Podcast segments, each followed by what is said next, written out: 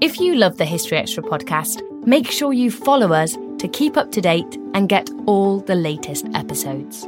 Thanks for your support, and I do hope you enjoy this episode. This episode is brought to you by Indeed. We're driven by the search for better, but when it comes to hiring, the best way to search for a candidate isn't to search at all. Don't search, match with Indeed. Use Indeed for scheduling, screening, and messaging so you can connect with candidates faster. And listeners of this show will get a $75 sponsored job credit to get your jobs more visibility at Indeed.com slash History Extra. Just go to Indeed.com slash History Extra right now and support our show by saying you heard about Indeed on this podcast. Terms and conditions apply. Need to hire? You need Indeed. Life is a highway, and on it there will be many chicken sandwiches. But there's only one McCrispy. So go ahead and hit the turn signal if you know about this juicy gem of a detour. When you need mealtime inspiration, it's worth shopping Kroger, where you'll find over 30,000 mouthwatering choices that excite your inner foodie. And no matter what tasty choice you make, you'll enjoy our everyday low prices, plus extra ways to save, like digital coupons worth over $600 each week. You can also save up to $1 off per gallon at the pump with fuel points. More savings and more inspiring flavors make shopping Kroger worth it every time. Kroger, fresh for everyone. Fuel restrictions apply. This is your typical radio ad while eating a crunch bar. This is Automatic of Auto's Used Cars. This weekend only, we're having a whale! Bring the kids. See for yourself. It is huge. Gonna make a big splash. No other dealer can say they have a whale like this. When things sound dull, turn up the fun with Crunch.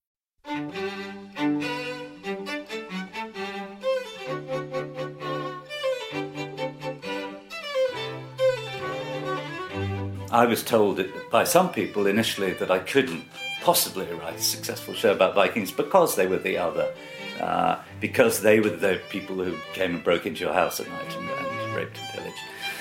And uh, I said, well, you know, you think that that's the that's your cliche, but but how about thinking about them as family people? That was Michael Hirst talking to us about how he brings history to our screens.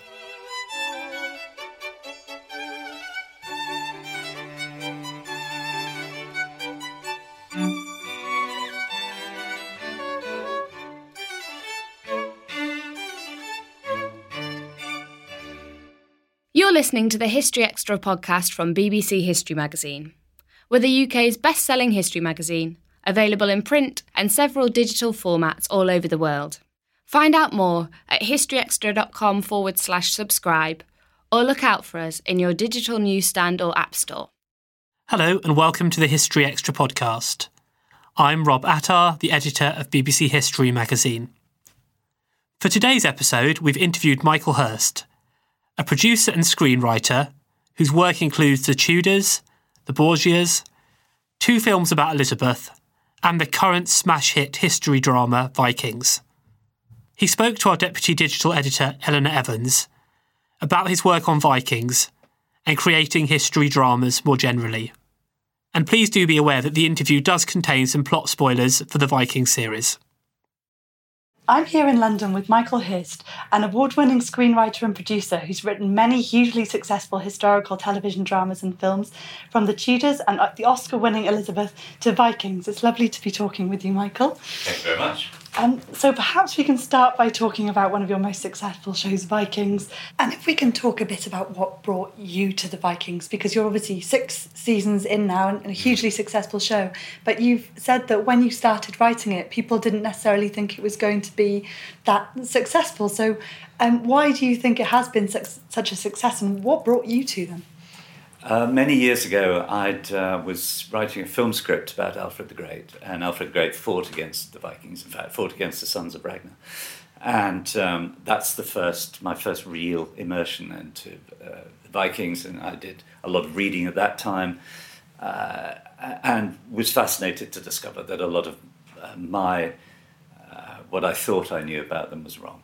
That I knew nothing about their attitude towards women, which was much more progressive than most other societies, that they were a democratic society, that their uh, engineering s- skills, their boat building skills were, were uh, ph- phenomenal. Lots of things that I hadn't known because we are all brought up on cliches about the Vikings, that they're brutal, uh, mindless um, savages. Um, they were certainly, when they needed to be brutal, there's, there's no question about that, but they weren't savages. Um, so there is that thing that is that often works when you say to people you think you know about something. Actually you don't know anything. And we're going to to, to show you that, that you don't know anything. At another level none of these shows none of these television dramas will ever work unless you care about the characters. So um, I was told by some people initially that I couldn't possibly a successful show about Vikings because they were the other, uh, because they were the people who came and broke into your house at night and, and raped and pillaged. And uh, I said, well, you know, you think that that's the that's your cliche, but but how about thinking about them as family people? You know that that mothers and fathers love their children and husbands love their wives, and you know, and that I'm going to tell the story of a family. Okay, the, but this family happens to be a Viking family, and. Uh, our, our main Viking, at least at the start, Ragnar Lothbrok, is not interested at all in rape and pillage. He's interested in exploration, and the Vikings had the technology for that. They had these amazing boats at the beginning of what's called the Viking Age. And he also, there was overpopulation in Scandinavia at the time. He wants to find, he's a farmer. When we first meet him, he's a farmer. And he wants to find good agricultural land for his folk, which is one of the things that did prompt uh, the Viking voyages uh, around the world. Um, and they were also traders, of course. They were, they were on the Silk Road. There's lots of things that have, you know, that people are finding out about them now. Why uh, it's actually struck such a chord, though, I, I, I, honestly can't tell you. When, when I was researching, uh, and this is many years ago, the Alfred the Great project, and people asked me what I was doing. I said, I'm working on Alfred the Great and the Vikings. They went, okay, that's interesting, you know. When, whenever it was in 2011 12, I told them that I was going to start writing a, a, a, a TV series about Vikings. They said, oh my God, really? How fantastic, you know. And then suddenly there were Viking exhibitions in, in museums all around the world. You know, that there was this, this extraordinarily new, uh, an explosion of interest about, about Vikings. And I can't account for that, but uh, it's in the zeitgeist. If we can talk about uh, Ragnar Lothbrok, then mm. the main character in for much of the series, um, he uh, is a historical character. He has grounding in real historical record, and I know that you looked at the sagas. So perhaps for people who might not be familiar with those sources, could you explain what they were and where you might find Ragnar? Well, there is a, a, a there is a saga of Ragnar Lothbrok, but the truth is that um, Ragnar is the first great Viking hero to emerge from the myths of myth and legend. There is still some controversy about whether he was real or not. We do, however, know that his, several of his sons were real, that uh, Bjorn Ironside were, uh, sailed around the Mediter- Mediterranean, was, was chased by Barbary pirates. We know that the, the, leader of the great army went to England to revenge their father's death, was that the leader was Ivar the Boneless, and who wouldn't want to write uh, stories about um, a character called Ivar the Boneless? Um, so I, w- my historical advisor and I Justin Pollard, thought that on balance, uh, Ragnar uh, did exist. His name does occur in several accounts, and of course, these accounts would have been written by Christian monks in France and Ireland and England. And his name crops up, and often in different places at the same time or whatever. So there is uh, substantial evidence. Uh, and in any case, even if he didn't exist, it was necessary that he did for the for the story for my saga that I was going to tell. Um, and it was it was always going to be the story of Ragnar and his sons. So I, you know, I wasn't um, myself concerned at all that I was going to kill him off, even though I knew that he was very popular, had become a hugely popular character. Uh, there was some disquiet among some of our American executives, but uh, but the, the most extraordinary thing happened that um, the the episode after he died, the ratings went through the roof. So, but of course, you could imagine that what people thought was, my God, one of the main characters is God. What happens next? You know, what do they make of this? And and uh, so um, and then we were fortunate that we cast uh, an Australian from a farming family in the outback uh, as Ragnar. You know, Uh, because I didn't believe that. Again, we come down to cliches. You know, Vikings were shouty, long-haired, sort of rather grubby hippie types. You know, who just bludgeoned everyone and uh, uh, and. th- But they were Scandinavians, and uh, it's not my idea of Scandinavians, who I think of, generally speaking, as rather quiet, intelligent, introverted often. I, and I said, I want that my Viking hero to be those have those qualities, totally to confound absolutely the cliche of uh, what people think of as Viking. And uh, we went down to the wire before we cast Travis. He uh, he sent a self tape in from his kitchen in in the outback, in which he didn't pretend to be a Viking, whereas lots of the other self tapes people go, "I am Viking," you know. and he was very quiet, and uh, and and he spoke with a lot of long pauses, which I was very impressed by. So uh, we, we we we back to Hunch, and we cast him, and uh, then we cast Lagertha. Um, because well, I like training away, but she, she's a, a black belt uh, in Taekwondo, and she had to be persuasive. She had to be convincing as a warrior figure. I'd really like to talk about the character of Lagertha because um, I think it's fair to say you got a bit of flack, I think, from people who said, oh, there's no way that Mm. Yeah. women would have been involved in it. In, they wouldn't have been fighting, they wouldn't have been warriors. But Yeah. there was a potential discovery um, last year which may have vindicated this in some way. Well, it wasn't a new discovery. This uh, there's a, a, a Viking tomb, which is the, it's always been regarded as the quintessential Viking warrior because um, all his weapons uh, were displayed around him in the grave, and um, and it was just taken for granted. Of course, it was a it was a man, and it's been I don't know how when this was dug up. It could have been hundred years ago, but uh, and it's it's in Scandinavia somewhere. But uh, there was a new curator at the place where where that uh, where he is lies, and uh, she got rather interested in the in the hips of the skeleton, and did they brought in another woman scientist actually who did DNA tests, and lo and behold, uh, he is a she, and uh, she was very definitely a warrior. She must have fought in the she Shield. She must have earned herself a huge reputation to be buried in, in that way. And uh, having you know fought for that idea, I suppose I felt uh, I felt very vindicated. I noticed I don't look at social media on the whole, but uh, people draw my attention to it occasionally, and there were still people posting things like, "No, it's still you're still wrong. Women aren't strong enough to vote." It was unbelievable. The misogyny that's still out there is just uh, incredible.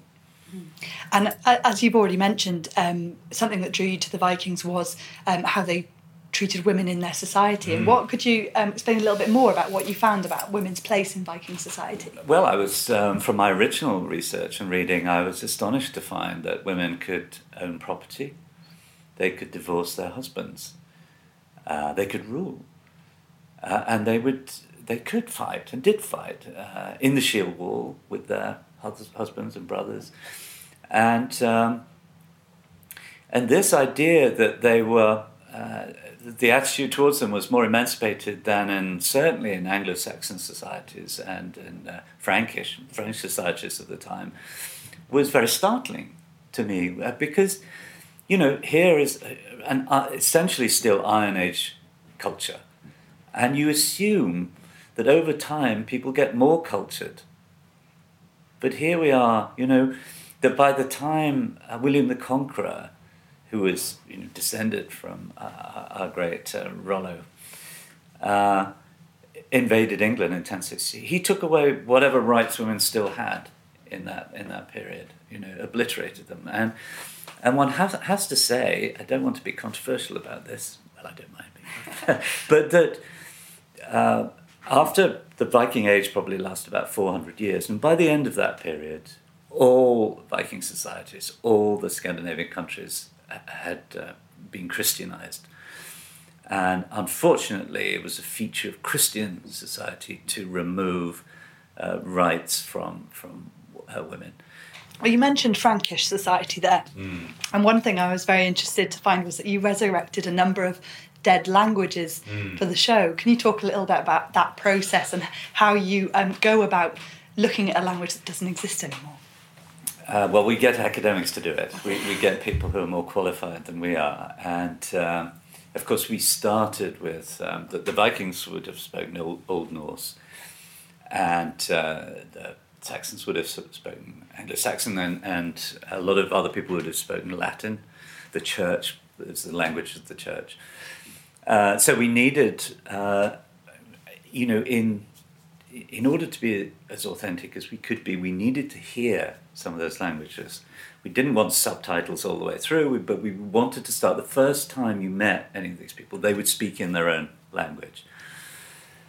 And so we, again, it's Justin Pollard, my historical advisor, uh, got in touch with uh, his academic contacts, uh, many of them in Cambridge, I think, linguists and so on, and said, this is what we need translating into Anglo Saxon, into Old Norse.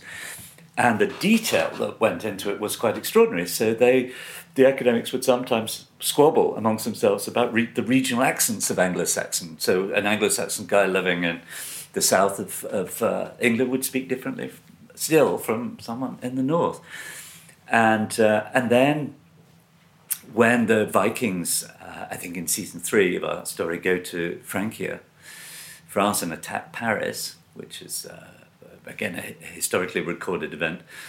Uh, we needed, we wanted to find out what the people in Paris were, spoke at that time, the Franks, and it turned out that Frankish language is closer to German. It also hasn't been heard for hundreds of years, heard or spoken for hundreds of years. So you know the academics had a whale of a time figuring out what that sounded like. Um, and so I think we've, um, you know, I think we've resuscitated or helped to resuscitate about four or five dead, essentially dead, dead languages, and uh, that's been another great journey, actually. We don't always realise just how much our negative thoughts and experiences stick with us and weigh us down. You may find your brain constantly running through a highlight reel of bad moments. That comment your friend made last week that hurt your feelings that frustrating thing your mum does, or that silly thing you said in a meeting. Maybe it's time to get it all off your chest, whether it's a tiny annoyance or something much bigger. Talking about it can give you some relief and lead you to a potential solution. That's where therapy comes in. It's a safe space to share whatever's weighing you down and learn to process it so your internal highlight reel can focus on the good stuff. And BetterHelp offers affordable online therapy on a schedule that works for you. Connect with a licensed therapist by text, phone, or video call. Start the process in minutes and switch therapists anytime. Let it out with BetterHelp. Visit betterhelp.com slash historyextra today to get 10% off your first month. That's betterhelp, H-E-L-P dot com slash historyextra. This episode is brought to you by Indeed. We're driven by the search for better, but when it comes to hiring, the best way to search for a candidate isn't to search at all. Don't search, match with Indeed. Use Indeed for scheduling, screening, and messaging so you can connect with candidates faster. And listeners of this show will get a $75 sponsored job credit to get your jobs more visibility at Indeed.com slash History Extra. Just go to Indeed.com slash History Extra right now and support our show by saying you heard about Indeed on this podcast. Terms and conditions apply. Need to hire? You need Indeed. Life is a highway, and on it there will be many chicken sandwiches. But there's only one McCrispy. So go ahead and hit the turn signal if you know about this juicy gem of a detour. So, if we can talk about The Real Vikings, which is a documentary which will follow season four. Um, so, why was the need to go deeper? Uh, well, it wasn't my idea. um, of course, the, the History Channel and, and A&E uh, documentary makers, and, and, and that was their pr- principal activity for, for years. Vikings is their first, um, is their first uh, long, long form drama. I was um, pleased that, um, that this was going to happen. Um, you know, Vikings is based uh, on, on research and, and uh, uh, it's as authentic as we can make it for as a drama.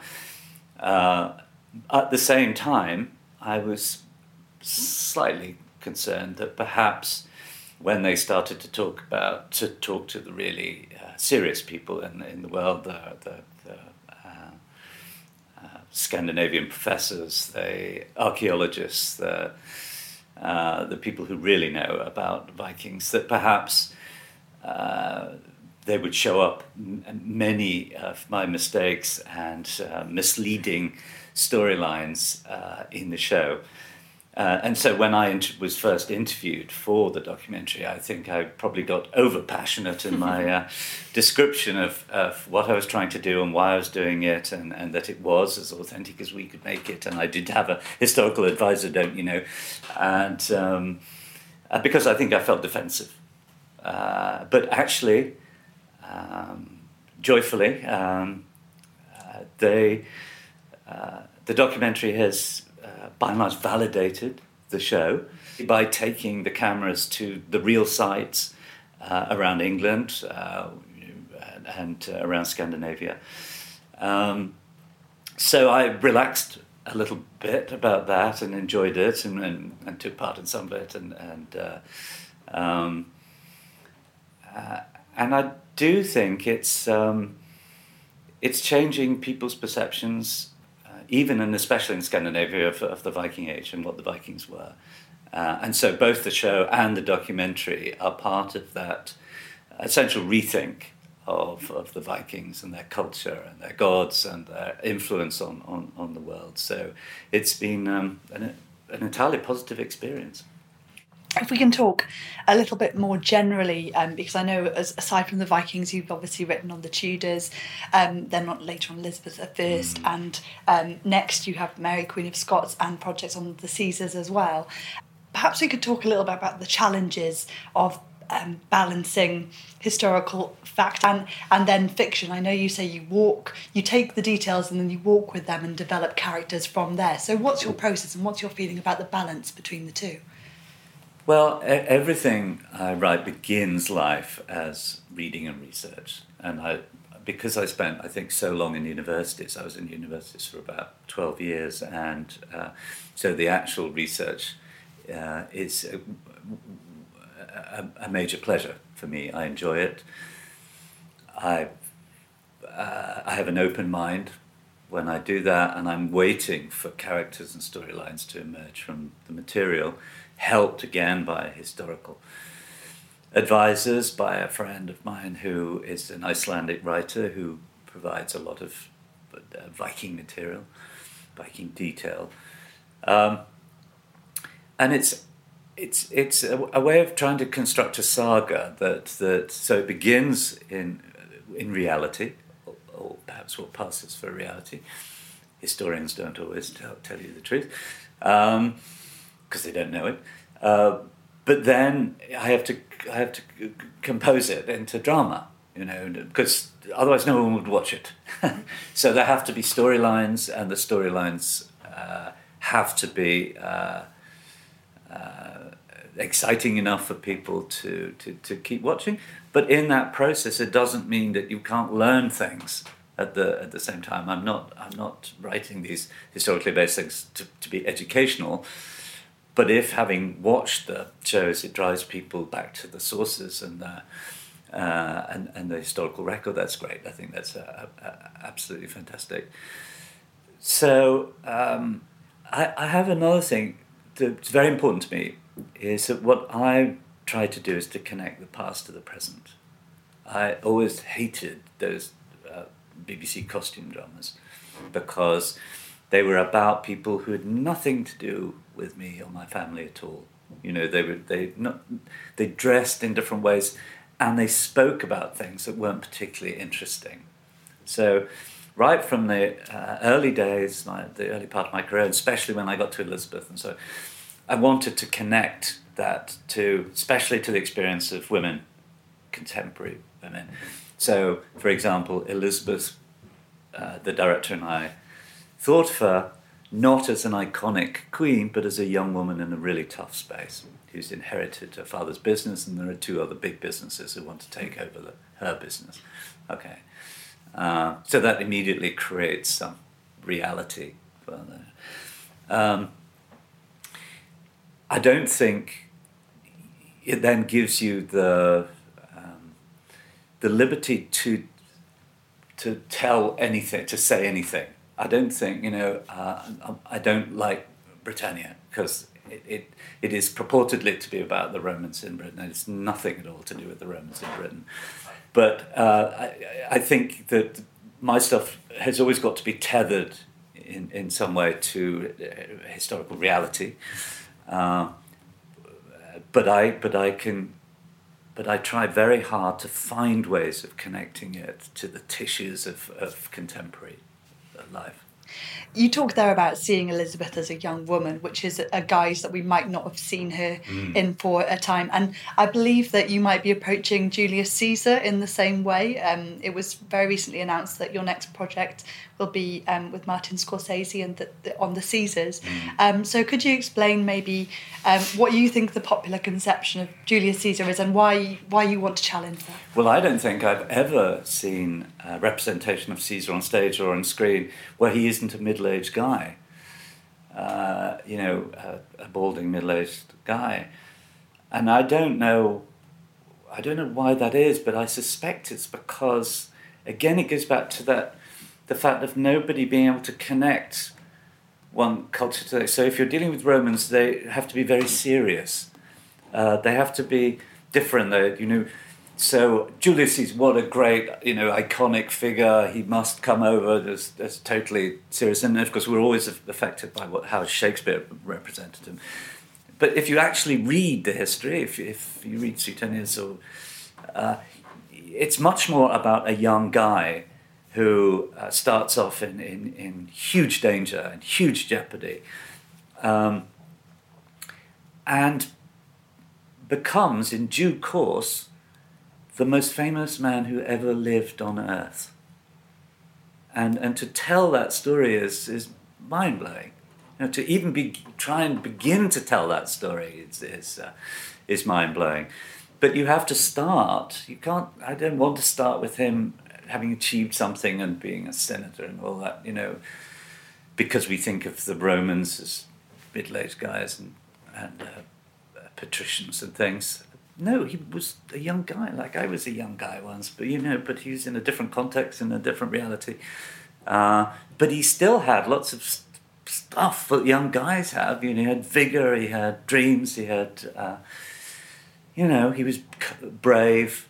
Uh, uh, so that's you know so yes so we are uh, we're going to concentrate quite a bit on on the Caesars as, as, as younger people than we've seen them before uh, with more vitality uh, carving out an empire. How, how do you think that your show um, you know, six seasons and going strong has helped the reputation of Vikings as these marauding plunderers.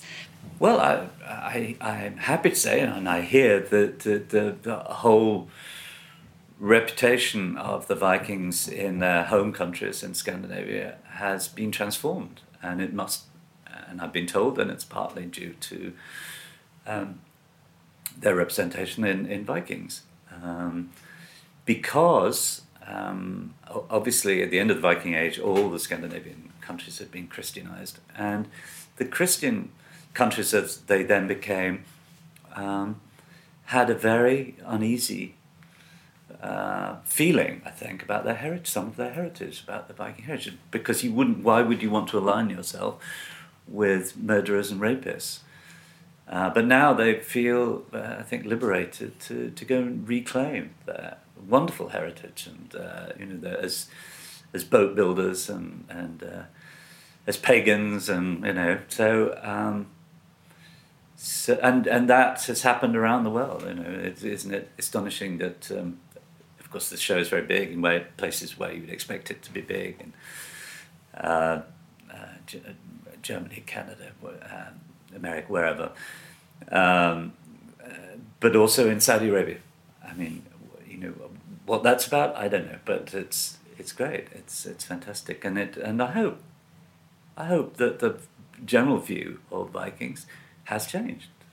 And I hope we're not getting too far ahead of viewers who might be on seasons four and five now, but season six takes us to Russia. Yes. Um, so, what is known about the Vikings in Russia and, and how they, what their communities were like there? Uh, well, uh, Russia is called Russia because it was founded by the Rus Vikings, and uh, whose um, capital was Kiev uh, and Novgorod. Um, and when we go there in the show, it's still a very young kingdom. Uh, it's only one generation on from the founding of, uh, of Rus. And, but it's a Christian culture. It, um, it's not long been a Christian uh, culture, so there are still um, vestiges of their earlier paganism.